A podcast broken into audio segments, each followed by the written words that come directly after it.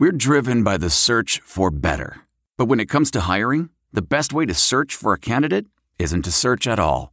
Don't search, match with Indeed. Leveraging over 140 million qualifications and preferences every day, Indeed's matching engine is constantly learning from your preferences. So the more you use Indeed, the better it gets. And listeners of this show will get a $75 sponsored job credit to get your jobs more visibility at Indeed.com slash match. Just go to Indeed.com slash match right now and support our show by saying you heard about Indeed on this podcast. Indeed.com slash match. Terms and conditions apply. Need to hire? You need Indeed. Blog Talk Radio.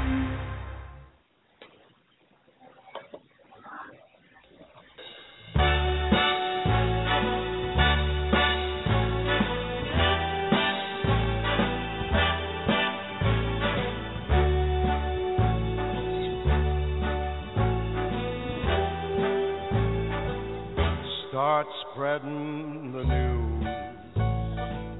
I'm leaving today. I want to be a part of it. New York, New York. These vagabond shoes.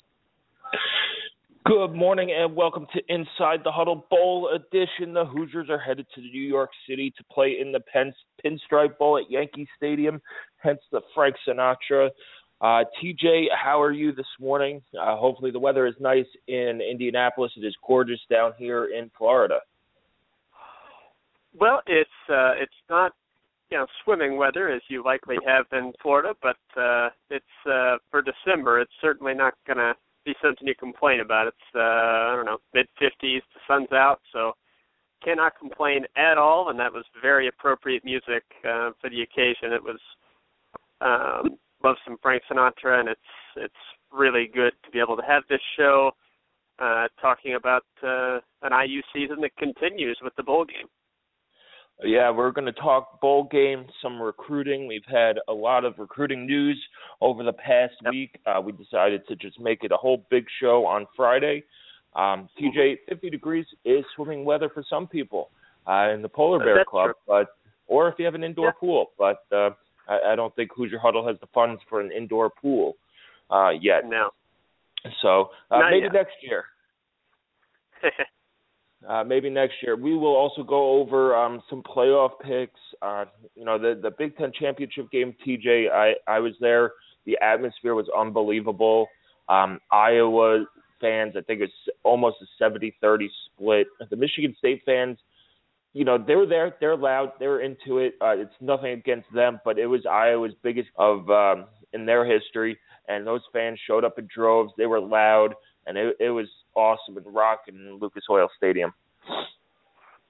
Yeah, it um it looked great on TV. I know that uh I you just think about it from a city of Indianapolis standpoint, which is not what this podcast is about, but from a city of Indianapolis standpoint, which is where we live, um it's really great to continue to have such good fan support for the Big 10 title game.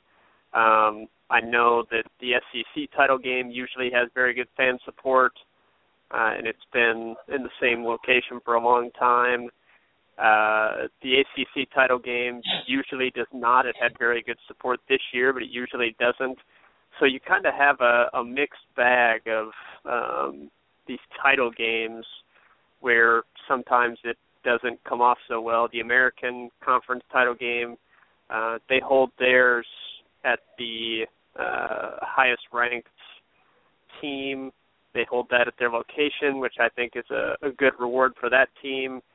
And I, I watched that uh, game with Houston and Temple um, earlier in that day on Saturday, and that was a great atmosphere just from a you know home standpoint for Houston. So it's it's all really a mixed bag, but I think the Big Ten year in and year out has the I don't know if it's the best. Either them and the SEC has kind of that best atmosphere from a neutral uh, neutral stadium point of view, and having a team like Iowa that hasn't been there uh, play-in game. I mean, the committee can say whatever they want. That's what it was. It was a play-in game for the for the college football playoff. Yeah, it was a, so a quarterfinal game. Um, right. Yeah. So huge stakes, uh, and it it just it came across really well on TV. The game itself, um, you know, I, I thought it was certainly very physical. Um, I thought that both teams were a little conservative for the first half, which is understandable. Uh, you definitely don't want to do something that's going to end up costing you. So I thought that both schools' uh, offensive coordinators were maybe a little bit conservative, but the second half uh, was was very exciting. Um, certainly not a shootout like you might have in some games, but you know it was what we expected. It was physical. It was uh, very close. I thought it was two evenly matched teams that ended up being separated by really uh, an inch, as L.J. Scott was able to to get in just with you know a second effort, reaching the ball across the goal line on a what was that a 22 play drive for Michigan State that that's about as impressive as you're going to find. And it was clear that Connor Cook was not 100%. So I'm going to be interested to see, and we'll talk about this game at a later date or later on today, but um, I'll be interested to see whether or not Connor Cook can get back to being himself before they take on Alabama. They're certainly going to need him in that one, but uh, ultimately it was just a, a really, really great game for the Big Ten and uh, overall a good event for the city of Indianapolis. I, I hope that it uh, continues to be in Indianapolis, you know, long, long term because I think it's a, a really good event that the city puts on really well, and that's the kind of thing that Indianapolis does really well. So yeah, that's great. what I wanted to touch on, TJ. Is that Indianapolis yeah. does such an awesome job at these big events. Uh, I was at the Super Bowl uh, when it was when it was there. Uh, the Final uh-huh. Four last year, they do all these big events really, really great. And you know, it, the weather was good this year. It wasn't raining like last year, uh, and that helps it out. Um, but we're going to bring in Matt Weaver from Peegs.com, talk a little recruiting. Uh, Matt, welcome to the show. Sorry I gave you the wrong phone number again. Hopefully you didn't call a stranger's house looking for the podcast again. How are you? I'm okay. How are you guys doing? Good. We're we're doing excellent. Hopefully uh, the weather's nice enough in Indy you could uh, break out your new golf clubs this week. Yeah, it's actually pretty nice today. Not too bad. Good. Matt, um, Indiana has had uh, two JUCO recruits uh, commit this weekend. Let's talk a little bit about those first. Um, how about Richard? Is it Lago, Legau? Um, can you tell us a little bit about uh, the quarterback from from Texas? Um, yeah, he's a you know he's a big guy. I mean, if you uh, physically, he's almost uh, exactly the same as as Nate. Uh, about the same height, six six, around 240, which is about what Nate is. Um, can really throw the ball like Nate can. Um, his arm his arm strength might actually be just a tad better than Nate's. Um, he's not gonna not gonna be a huge threat um, like Nate is uh, uh, running the ball, but can can run it well enough, kind of like Nate, where you can still use him occasionally in the read option and, and let him keep it, and and he can pick up some positive yards for you. But his but his strength is um, standing in the pocket and and scanning the field and, and throwing the ball because uh, he's a big big strong pocket passer, and um, you know obviously in Indiana's offense that's proven to be pretty effective. Right, and, and Indiana going forward needed a quarterback. Is he the guy who's going to start right away, or is he going to have to beat out uh, Zander Diamont and Austin King and, and and Patrick Ramsey in order to get that spot?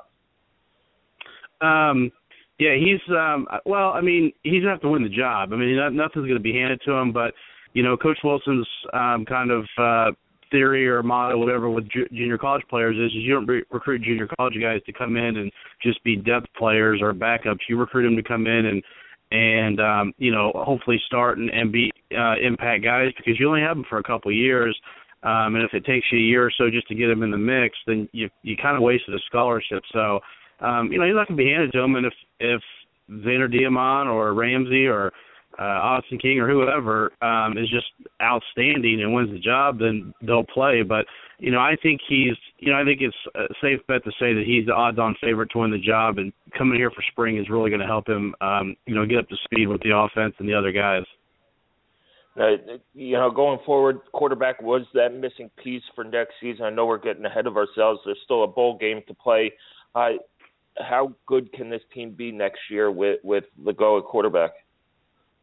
Um, well, uh, uh, you know, I think they can be. I think I think the offense can be. You know, uh, let, let's if you kind of assume, if you kind of think that he's, um, uh, you know, going to live up to the hype and he's, you know, uh, relatively close to what Nate gives you this year, the offense should be shouldn't miss a beat. I mean, now you kind of want to see you're going to lose Jason Spriggs, you're going to lose Jake Reed for sure off the O line.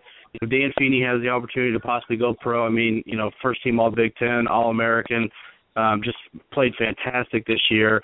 Um, you know, so if you lose him, I think the O line will still be good, but it, it, it's you know, obviously going to be in transition. They got a lot of talent there.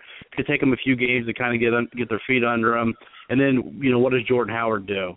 Um, you know, the one guy we haven't seen that Coach Wilson's raved about is Camion Patrick. Um, wherever he plays next year, he's going to be a big, big impact player. Then you get J-Shun Harris back, and then everybody else will be a year older and you know hopefully a year better. So I, I think the offense. I don't think the offense will be. Uh, you know, you, you you worry about it a little bit just because there's going to be some transition, but Kevin Wilson's always put good offenses out there, and I don't expect that to change next year.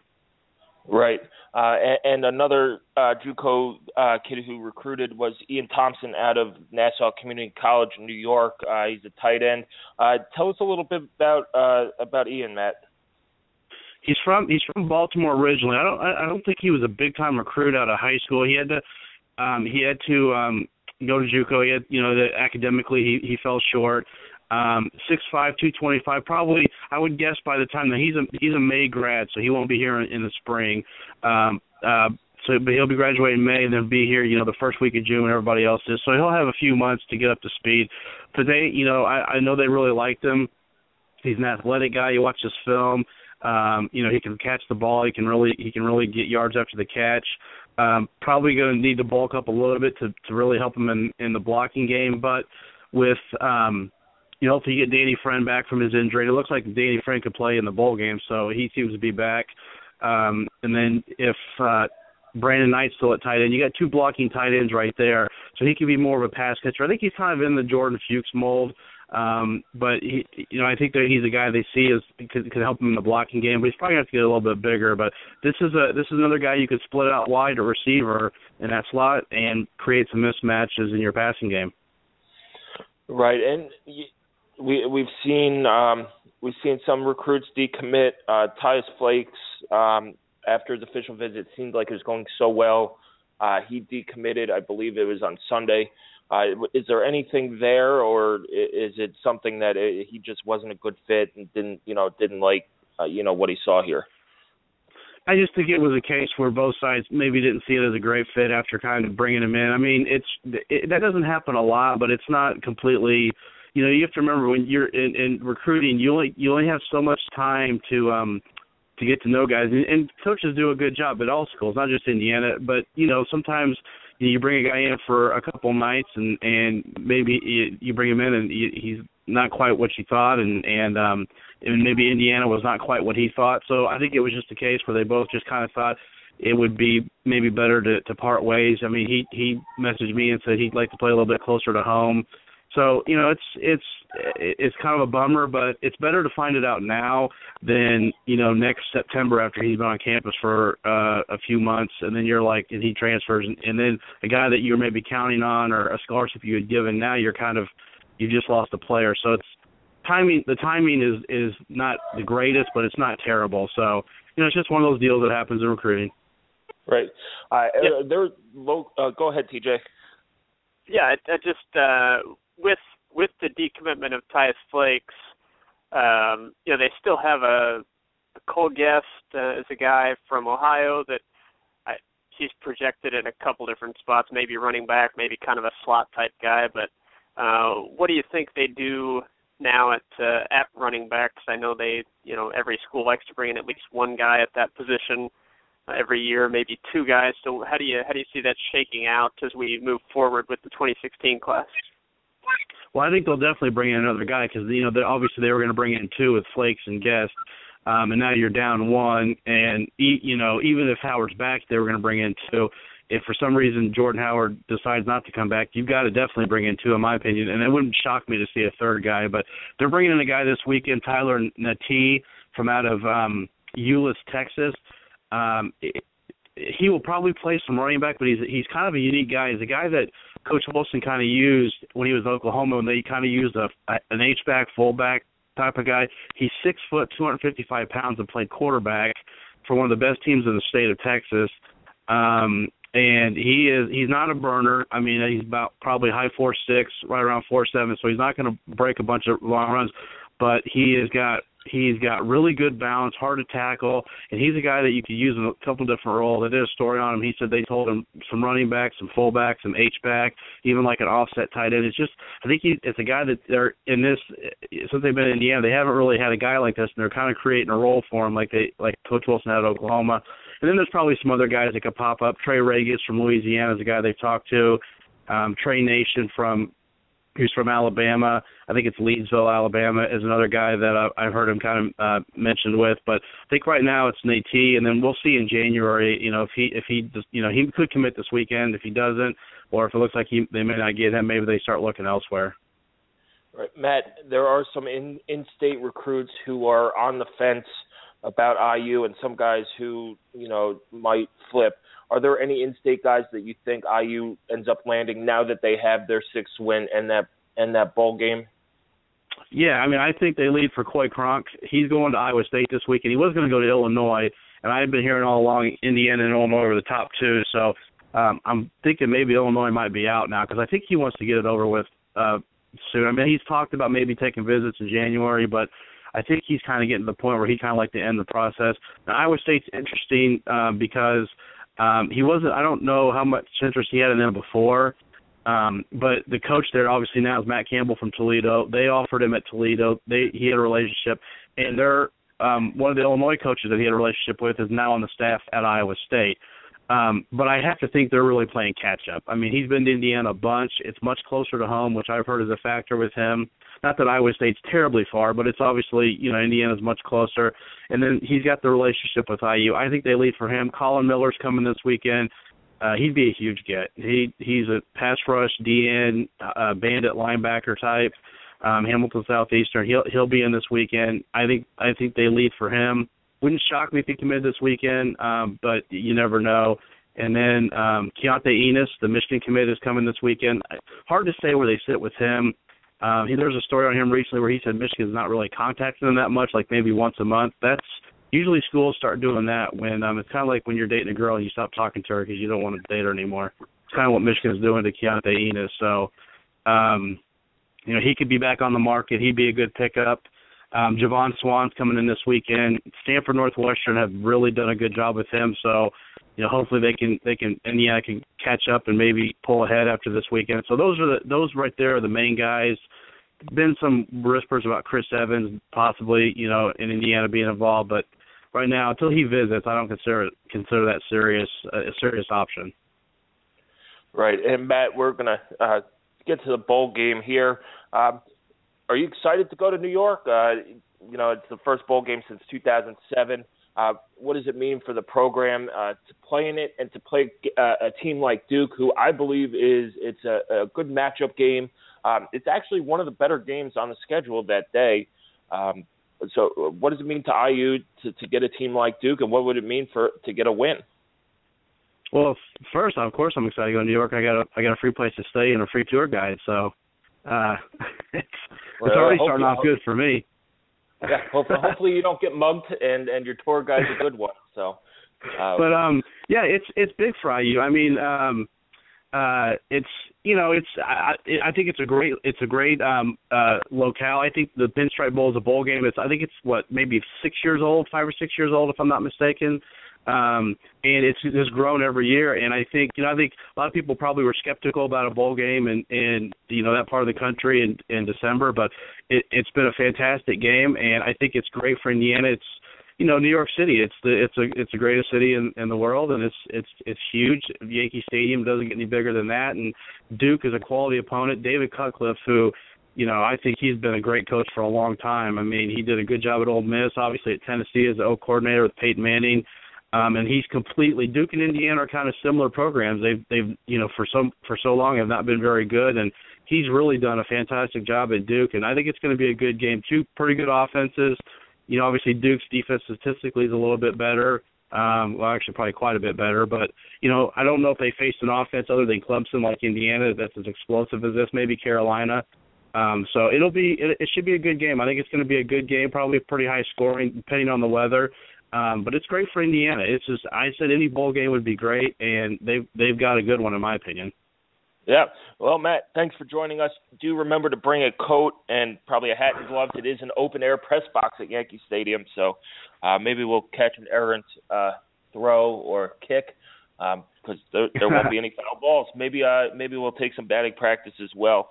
Uh, but thanks for joining us. Uh, hopefully, you get some golf in. Uh, I'll send you a picture uh, from the golf course tomorrow. Okay. Thanks, guys. Take care. Thank All you, right, Matt. That was, thanks, Matt. That was Matt Weaver from Peegs.com. Always great stuff from him on recruiting uh, in state. Uh, you know, you, you follow him on Twitter. It's uh, at MB underscore Weaver, I believe. Um, and all of a sudden the season ends and he's popping up on Twitter all the time. So uh, give him a follow. Uh, he's all over the recruiting scene for IU. Um, you know, it, it, you know, anytime you go to New York and you get a free place to stay and, and, and a free tour guide, I'd be a little leery. Uh, but uh, we'll we'll take care of Matt in in New York. Um, and TJ, let's talk a little bit about the bowl. We're going to have Lyndon Ostrander come on uh, here in about 15 minutes uh, to talk recruiting down in Florida. IU did get a 2017 commit from uh, the Pinellas County area in uh, Tyler Knight. I was tweeting him last night about hockey, so uh, you know a little fun ban- banter back and forth. But TJ, you know this matchup with Duke, you wrote a little bit about it in your uh, get to know uh, Duke piece. Uh, we'll have more coverage starting soon. Um, I wish the ACC network had the Duke games like the Big Ten network has all the other games, so I could watch them. Uh, but how how good of a matchup is this? How I I believe this is one of the better bowl games uh, matchup wise uh, on, on the 26th. Yeah, I mean, uh, I, I think just overall, I agree with what uh, what you and Matt are saying. Any bowl game would be good, but you know, it would have been a little bit of a letdown to you know play in a kind of a lesser bowl game or a lesser destination against. I think the big thing is against an opponent. Uh, I would not have been thrilled if IU would have been placed against you know a MAC school. Not that it wouldn't have been an entertaining game, but just attention wise, you're not going to get uh, you're not going to get near as much attention if you're taking on, you know, a, I don't know, a Northern Illinois or a Toledo. Uh, while it would have been a fun game, and I still would have been thrilled IU was in a bowl game, I think it's good to play a major conference opponent. Uh, as far as Duke goes, uh, you know, they're seven and five on the season. Uh, they went four and four in the ACC. Really a tale of two seasons for them. They started out very strong, uh, thumped their first two opponents, and then took on Northwestern, lost to them 19 to 10 at home, which you know at the time people didn't really know what to think of that game. Well, turns out Northwestern's a good team, especially on the defensive side of the ball. So that's certainly nothing to uh, be ashamed about. They beat Georgia Tech. They've beaten Boston College. They lost to Virginia Tech, or they beat Virginia Tech in four overtimes. Um, you know, you look at their last month of the season, though, kind of their last five games, losses to Miami. They gave up 66 to North Carolina. Uh, lost to Pittsburgh pretty handily. Lost to Virginia, who is not a good football team. Uh, common opponent Wake Forest. Their last game of the season, they beat the Demon Deacons 27 to 21. So, you know, Indiana played Wake Forest uh, earlier in the season as we know, was very impressive for about three and a half quarters, and then you know let Wake Forest get back into the game and uh, have a chance to take it at the end. But uh, that's kind of a evenly matched uh, opponent there for Indiana. I, I think Duke is a better defensive team than they are offense. Their defense is top 50 in the S&P Plus. The offense uh, is uh, 91. So total, they're 74th, which is a few spots below Indiana. I think Indiana's like 67th right now. Um, they have a quarterback, dual threat guy by the name of Thomas Sirk. He's going to be the main guy to watch when Duke has the ball. Uh, he has a 60% completion rate. He's thrown for almost 2,500 yards. 15 touchdowns, six interceptions. So he's the leading passer, obviously. He's the leading rusher as well.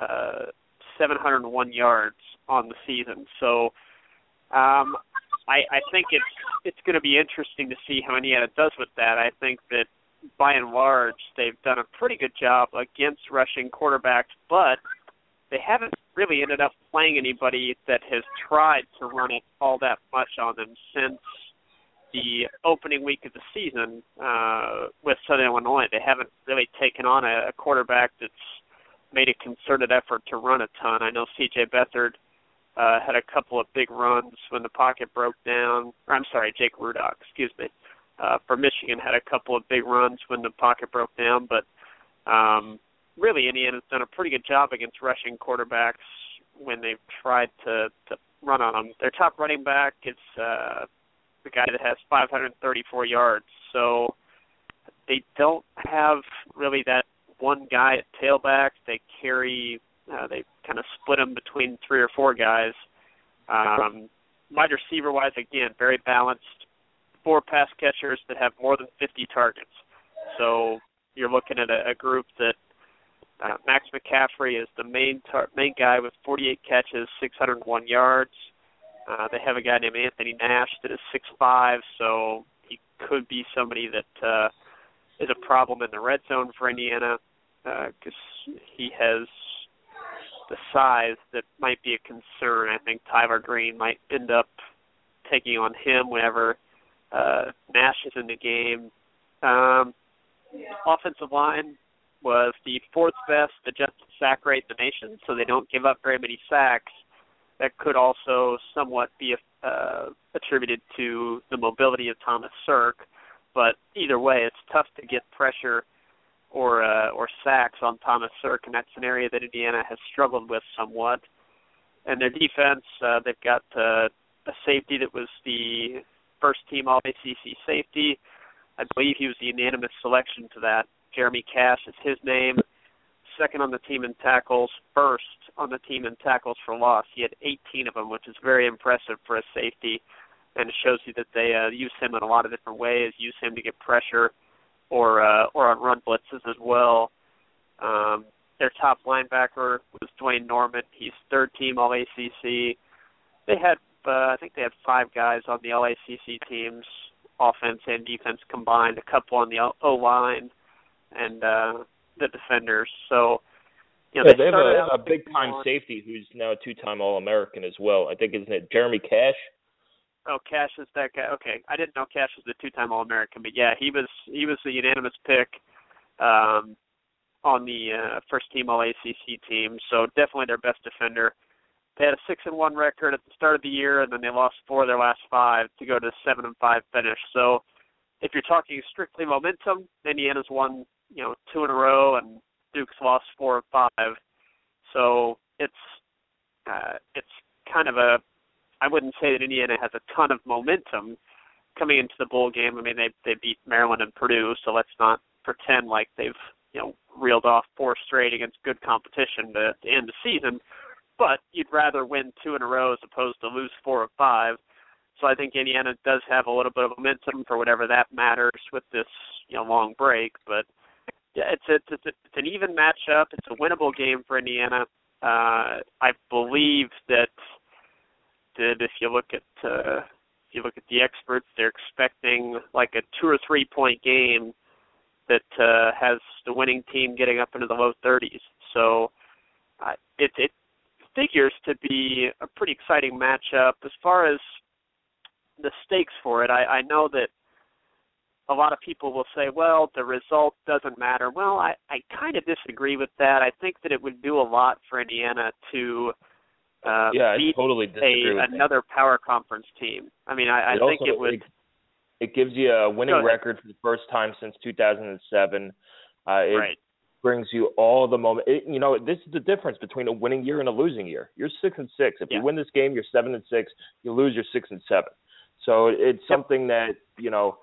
Yeah, seven and six is not you know a, a awesome record, but it's the first win. It would be the first winning season since 2007. It'd be your first bowl win since 1991. So these are the things on your checklist on becoming a bit better better program that you have to, you know, check off. You have to be you have to win a bowl game. You have to have a winning season. That's two right there. You have to go to a bowl game and get that sixth win. That's something they already checked off.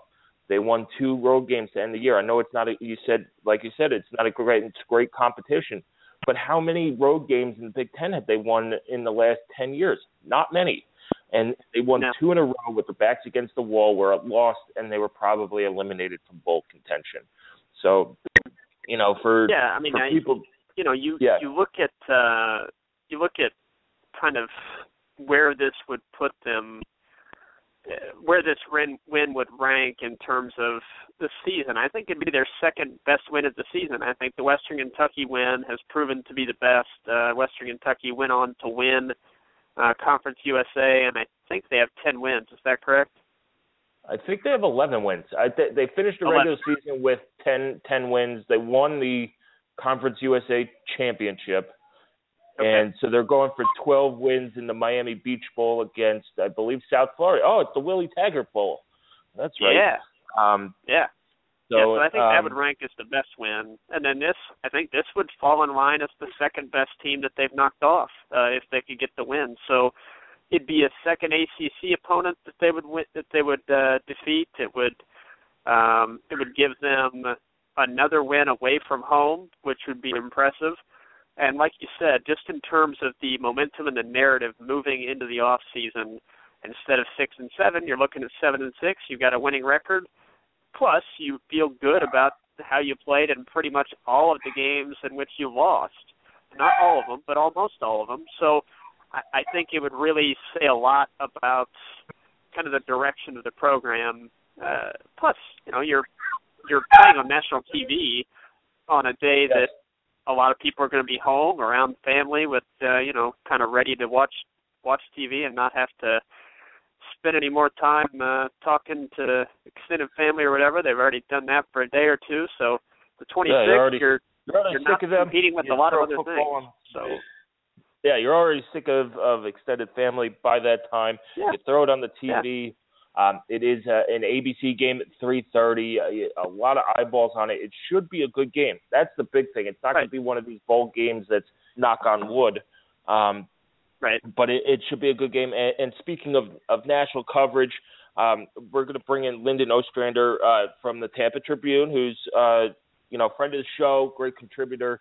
Uh, we'll see what what he thinks and and recruits down there think about you. And it's just another game um, that could get eyeballs on the TV. Also, if you win, you get the George M. Steinbrenner Trophy. So it's another trophy to throw in the trophy case and, and parade Yeah. around campus. So uh, A rare always bowl good. game trophy too. Don't have Yeah. a lot of those. Nope. So we're welcoming in uh, Lynden Ostrander from the Tampa Tribune. Uh, Lynden, how are you? I'm enjoying the Florida weather as well. yeah, me too. You can't beat 70 degrees in December. It's hard to find that in, many states in the country. No, no. Uh, so Lynden, uh, last time we talked, uh, we, we just talked about some recruits, um, but Indiana got a commit from a 2017 lineman from. Uh, uh, is he? From, he's from Largo, right? Uh, Tyler Knight. no, he's from Nor- Northside Christian. Uh, he went to Calvary Christian last year up in Clearwater, and he transferred to Northside Christian, where Mike Alstott is the head coach um, down in St. Pete. Um, pretty athletic. He's a pretty athletic guy. Um, he was converted from a tight end to an offensive tackle. Um, he really bulked up over over the summer. He's got really good feet. Um, he's, I think that's why colleges really like him, especially Indiana, because he can get out to the edge. Um, and his hands have gotten a lot better. He's just he's, he was started out as a project, and he's really coming into his own. Um, and he's starting to get some looks, so he's doing well. So how? So it- it's been a long time, if not ever, that Indiana's gotten a commit from a, a person a, a, or a player who's a junior. How solid is his commitment to Indiana? He seems, uh, you know, I, I was tweeting him last night about hockey, but he seems to, um, he seems to, you know, retweet all my stuff and, and be really into it. Or, or is this a case of if somebody, you know, a, a better program comes along, his recruitment is obviously still open. Well, obviously he's a junior, so for most juniors, you know, it's going to be it's going to be open. But uh, he did commit pretty early, and he comes from a school where you know you commit and you stay honest, you stay true to, the team you're going to commit to, and um, I, he's always been talking about Indiana to me, and so is his uncle. They they talk about it all the time. Um, and he, you know, he committed pretty early to you guys, so that's a really good sign. Um, and he, he's if he's retweeting your stuff on Twitter, that's always a good sign. You always want to follow the visits and follow the Twitter action. That those are always the biggest indicator. And Indiana was his only real visit. Um, but again, he's a junior, so you, you just have to wait and see. And if he gets a big offer, he'll have to consider that. Um, but he's, I think he really likes Indiana, and he's a good kid too. He's a really good kid. He's, he's a good fit for that program. Yep. Lynden, we saw, um, you know, Coach Wilson and and Greg Frey down in, um, I believe, down in Pinellas County for the those uh, championship games and and the playoff games. I believe it was uh-huh. the, the week of Thanksgiving the week after Thanksgiving. Uh, how big of a presence does IU have down here with these schools? Oh, a huge presence. I mean, a big presence. You know, Greg Frey's an alma mater, Clearwater High School, who's on the rise and down here a lot. I mean, he was he was down here last year when I first saw him, and he got um, Hale and Crawford. So right there in itself says a lot. Um, they show their face, and I think that's a big deal to kids is, is showing up physically, not just talking through Twitter or messaging. It's showing up and showing that you care. And I think Indiana does a great job of showing that they care and offering kids early. Um, that's very key.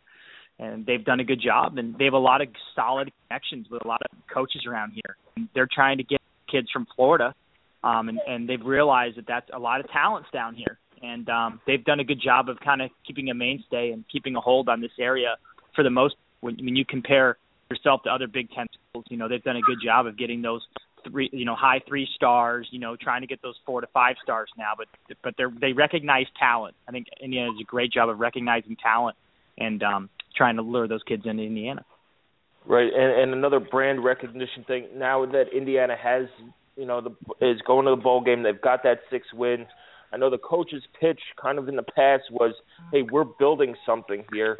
Um, how sure. are playing in bowl games, playing on ABC, and, and, and these 3:30 games? I think IU has only played in, you know, three or four uh, Big Ten Network games, and uh, at least at, at my mom's place down here, we don't have Big Ten Network. But how how does playing on these national TV games help the brand down in Florida?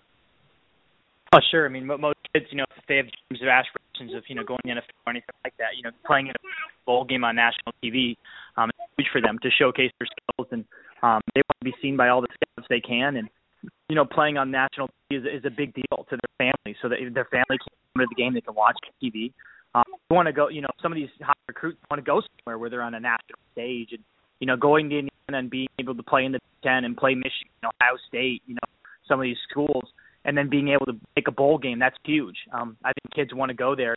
You know, I'll give you an example for, for down here for USF. You know, playing this year, we're losing a lot of commits and um, uh, recruits because they weren't they weren't doing that well. They weren't you know making a bowl game. All of a sudden, they have seven, eight wins, and now kids are starting to really consider USF. So I think winning is is, is a, a big, probably the biggest factor in recruiting. Is can I go somewhere where they're going to win, and can I go somewhere where I'm going to be able, on a big stage and be recognized? So it's it's definitely huge.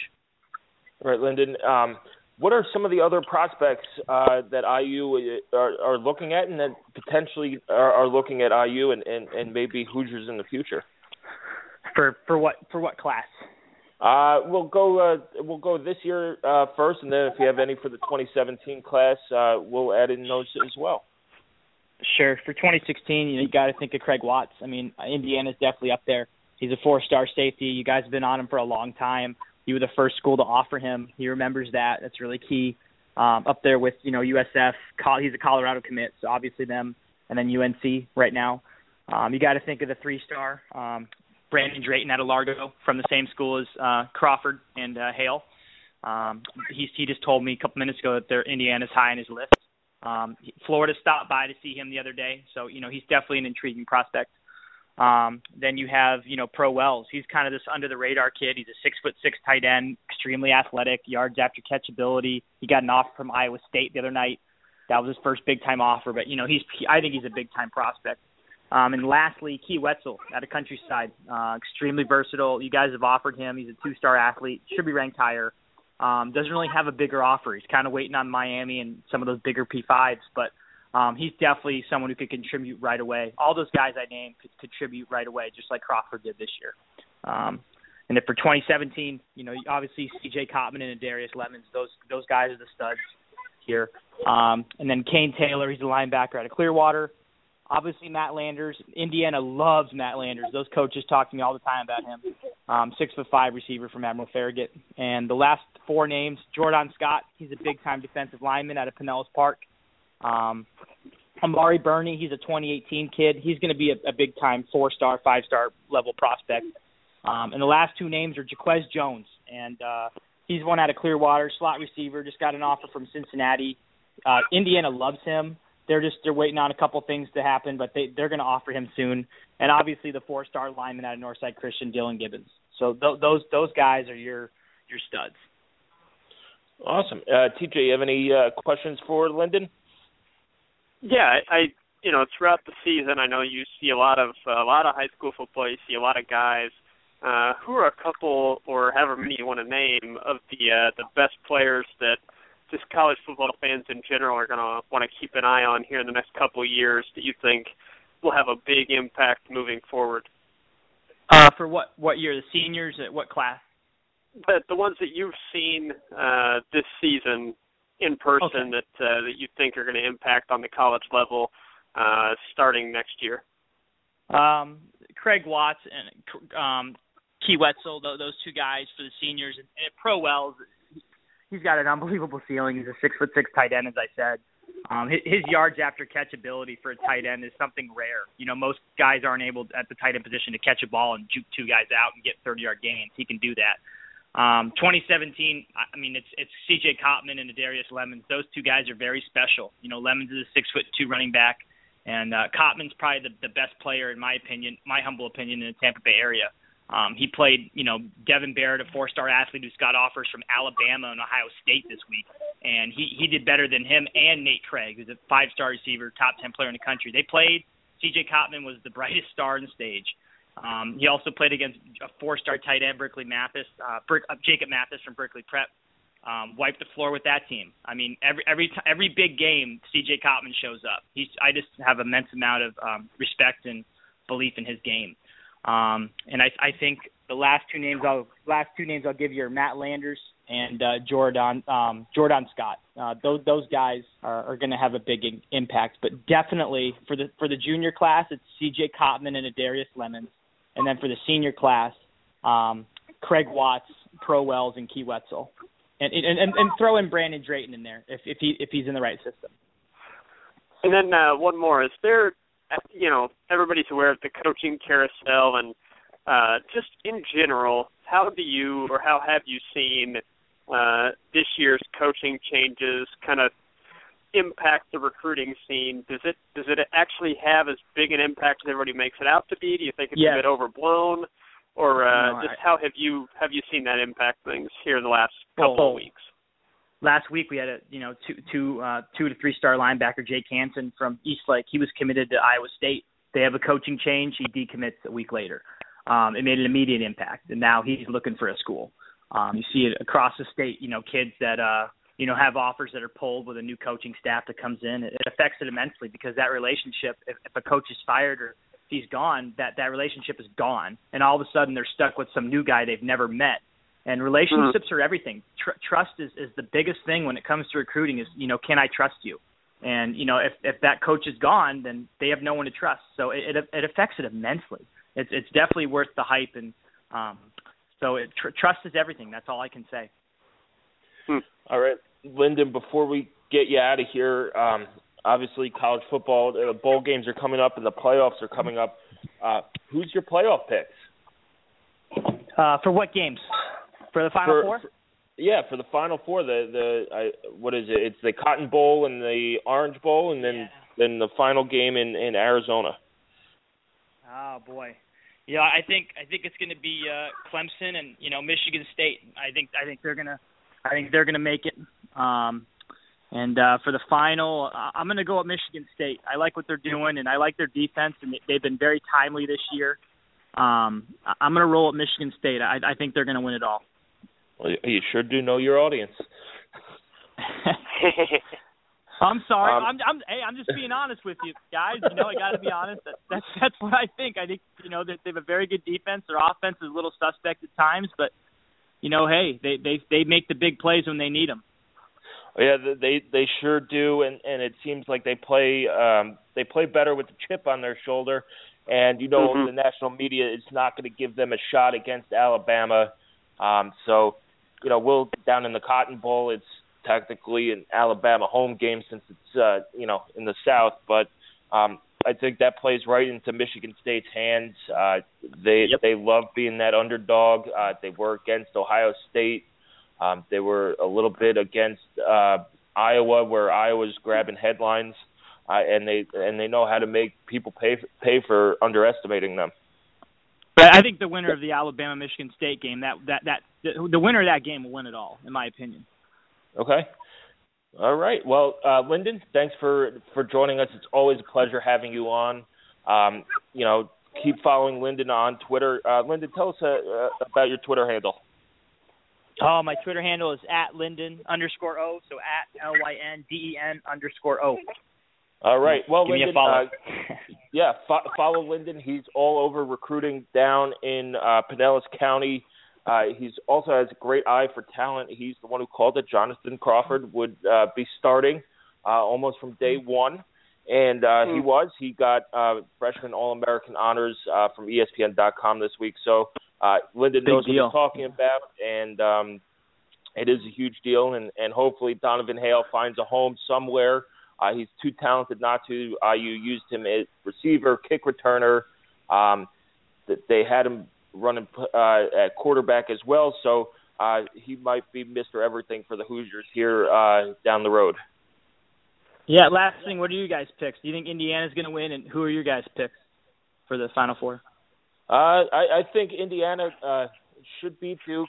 Uh, they're two-point favorites. Uh, it, you know, they they ended the season on a roll, but you know, having four or five weeks off uh, may have cooled them off a little bit. But I think their offense uh, it, it should be a shootout. Uh, both defenses aren't great, um, so I'll go with the Hoosiers there. My playoff picks: I'd like to see Michigan State beat Alabama. Um, you know, expose uh, Alabama a little bit. Plus, when Alabama loses, those fans are furious. Um, but I could see, uh, man, Clemson. You know, Clemson doesn't get the respect that they deserve. Deshaun Watson might be the best player in the country. I agree.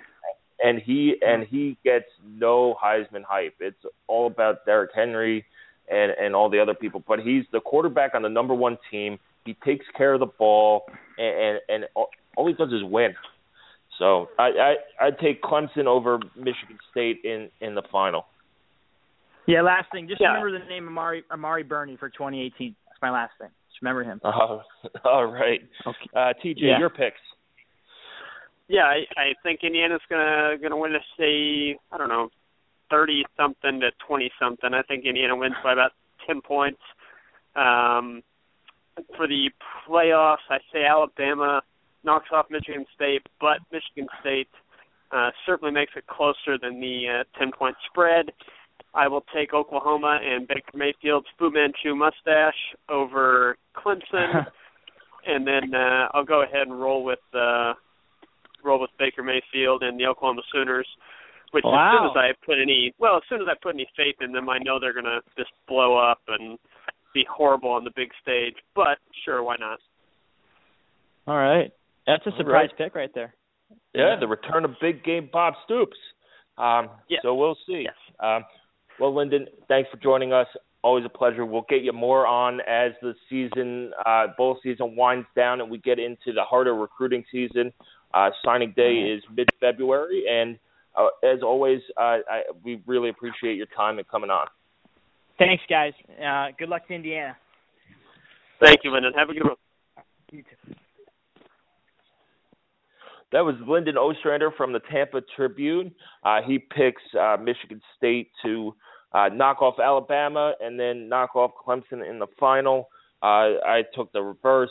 I think that Clemson would knock off Michigan State, um, but do not bet everything on Clemson uh, because of me. I take no responsibility for that, um, and don't get mad at me if you uh, bet the house and lose. So, um, TJ, uh, let's talk a little bit more about this this um, the, the impact on recruiting with the Pinstripe Bowl. Mm-hmm. You know, we talked both to Matt and Lynden, and this the momentum IU has gotten, even though it's a six and six season and and it's a bowl game. It's it is a good bowl game. You're in a major city, uh, probably as Matt said, the greatest city in the world.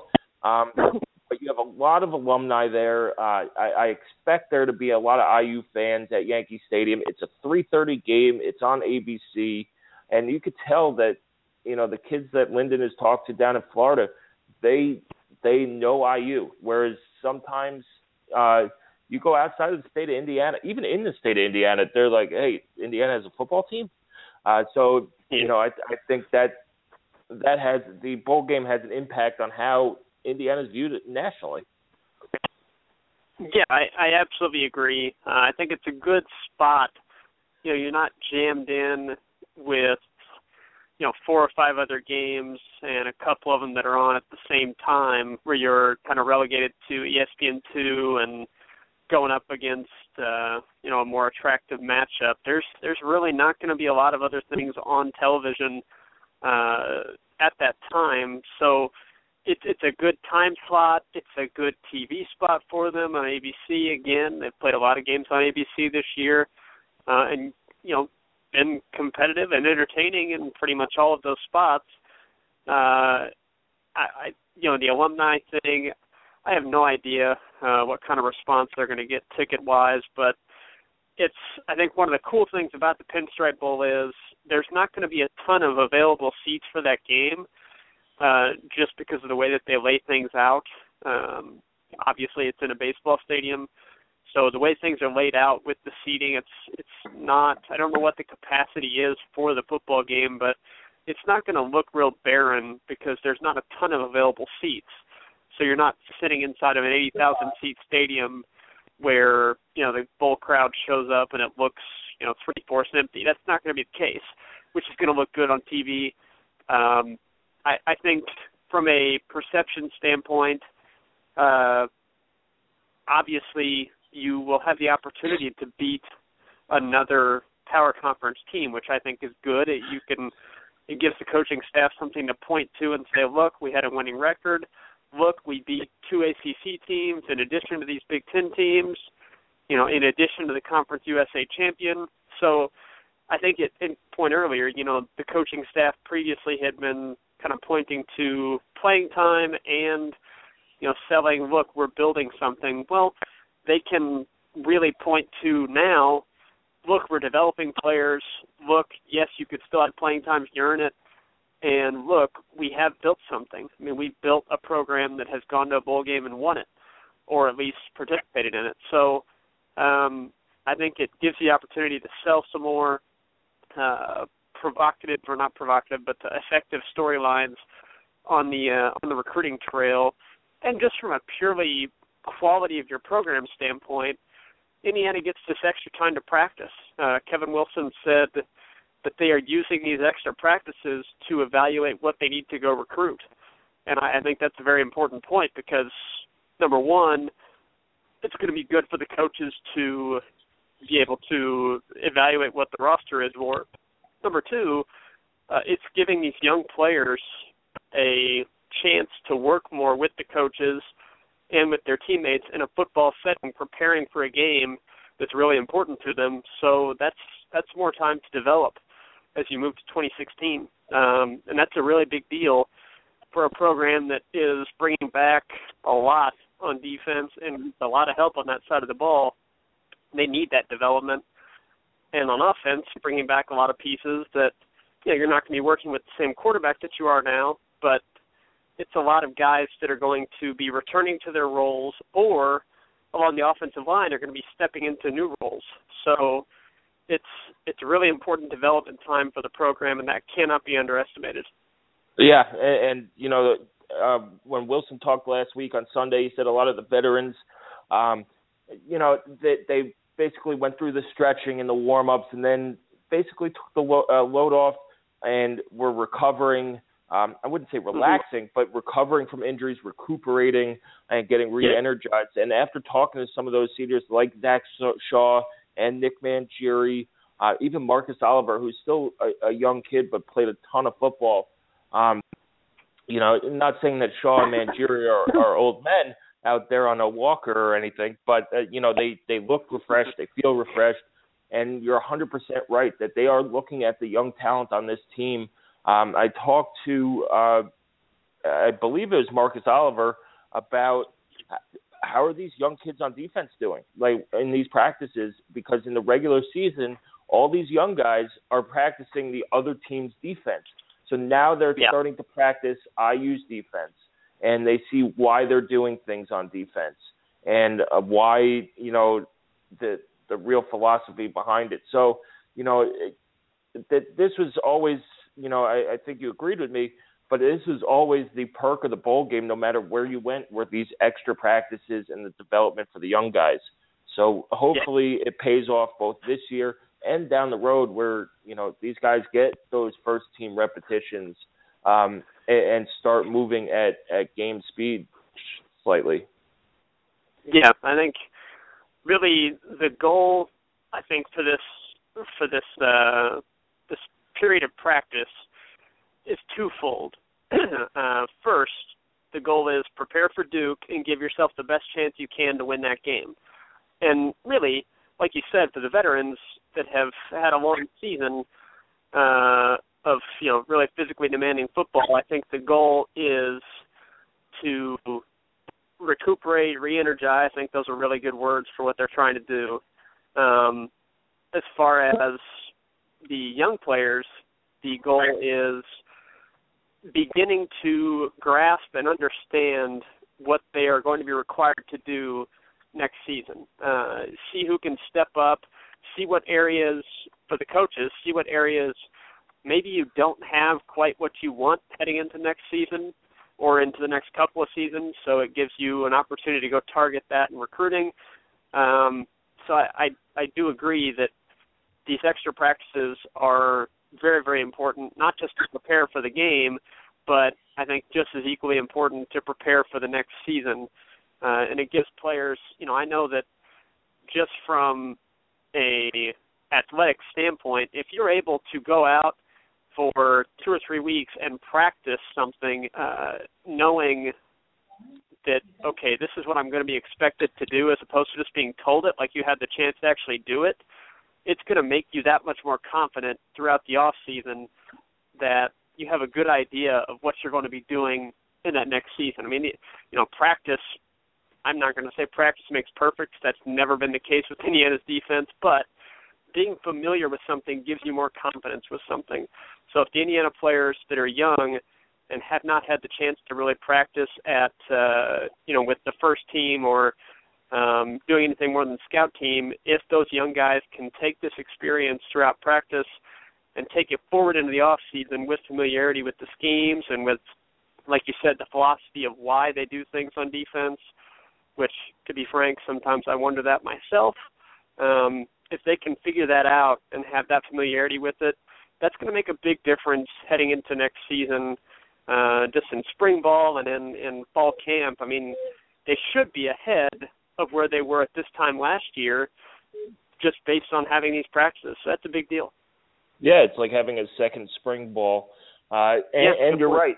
You know, and, and evaluating talent where maybe somebody shows more potential than than they showed before, or you know, right. kind of fa- fallen off. Really helps you in recruiting. Uh, but you know, we'll see. Hopefully, uh, they could get the win in the bowl game. Uh, we'll see. It sounded like, according to Matt, a couple of these guys might commit soon. Uh, so keep an eye mm. out on on our Twitter. I do want to point out that TJ uh, Fred Glass is offering ten dollar tickets to stu- IU students um, usually the face value on those are 55 um, or 50. So IU is eating about you know 90% of that uh, uh, of that money. And so if you're a student in the New York City area, uh, in the tri-state area, or if you want to just drive to New York with some buddies, I, I know there's a GoFundMe campaign uh, going around Facebook for I think it's House 405, a bunch of IU fans who are seniors. Um, ten ten dollars student tickets. It's it's not a, a uh, too difficult of a drive. Um, it is a long drive, and and being in the winter, it, it might be a tougher drive. But um, go see New York City during the holidays. Go to the bowl game. Um, it'll be worth it. And ten dollar tickets should help you uh, get into the game uh, and lighten the load on on gas money and all that stuff.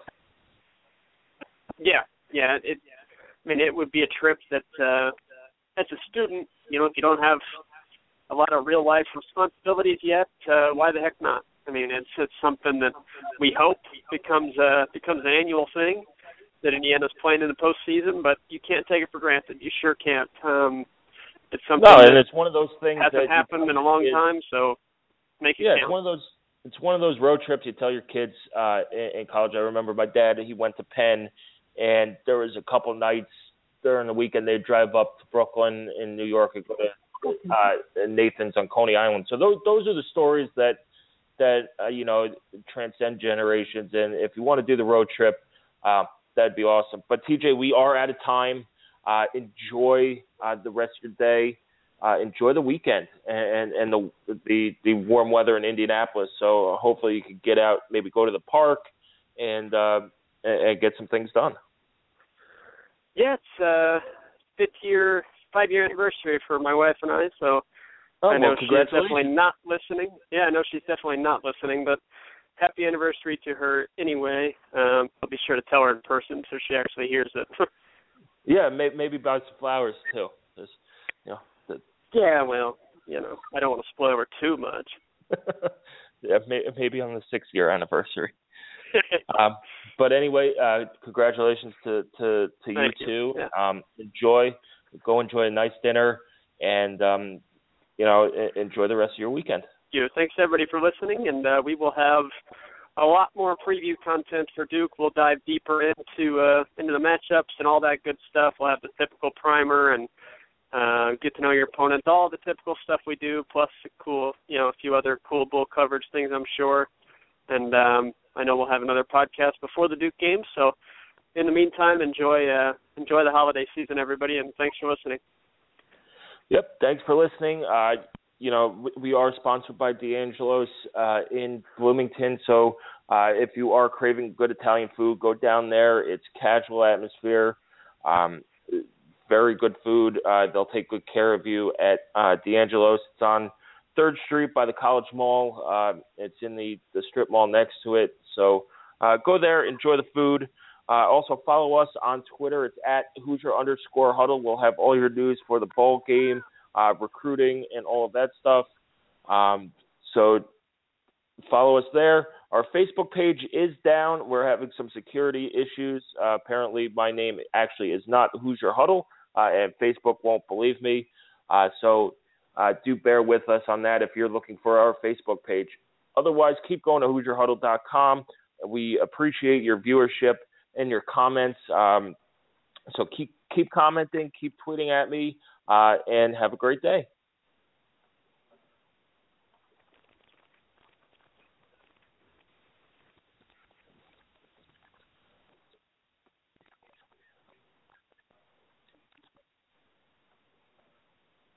This is it. We've got an Amex Platinum Pro on our hands, ladies and gentlemen. We haven't seen anyone relax like this before in the Centurion Lounge. Is he connecting to complimentary Wi Fi? Oh my, look at that! He is! And you will not believe where he's going next. The Amex dedicated card member entrance for the win! Unbelievable! When you get travel perks with Amex Platinum, you're part of the action. That's the powerful backing of American Express. Terms apply. Learn more at americanexpress.com slash with Amex. I want to tell you a story. It's a story about a scandal, broken relationships, gossip, rumors, money, corporate rivalry, and a broom. A performance enhancing broom. My name is John Cullen. I'm a comedian, podcaster, and for 20 years, I was a semi professional curler. And I want to tell you the story about how a single broom almost imploded the 500 year old sport of curling. We felt like we were bringing a knife to a gunfight. It's the story of a superstar and his fall from grace. I was being dragged through the mud. It's the story of two brother entrepreneurs with a dream. I said, that's great news. It's a story of intrigue. I still don't understand why we want to keep his name secret. The full story has never been told, so I'm going to tell it. Broomgate how a broom almost killed curling. It was a year I'd like to forget. To listen to Broomgate, search for Broomgate in your favorite podcast app. That's all one word Broomgate. The NBA Finals are heating up. Looking for hot takes on all the postseason action? The Old Man and the Three, presented by BMW, is the podcast to listen to for the ultimate finals coverage. Host and former NBA sharpshooter JJ Redick not only has a plugged in perspective on the action from his time in the league, but he's also announcing the games in real time for ESPN. JJ has the ultimate insider point of view, and he's taking you along for the ride as he breaks down the best defensive schemes, dunks, and drives from each game. And speaking of incredible drives, there's no better place to tune into your new favorite podcast, The Old Man and the Three, than in a standard setting BMW. Luxury meets power to create a wholly new driving experience. Push the limits this NBA season with the brand that set the ultimate standard BMW, the ultimate driving machine. That's not just the sound of that first sip of Morning Joe. It's the sound of someone shopping for a car on Carvana from the comfort of home. That's a good blend. It's time to take it easy, like answering some easy questions to get pre qualified for a car in minutes. Talk about starting the morning right. Just like customizing your terms so your car fits your budget. Mm-mm-mm. Visit Carvana.com or download the app to experience car shopping the way it should be convenient, comfortable. Ah.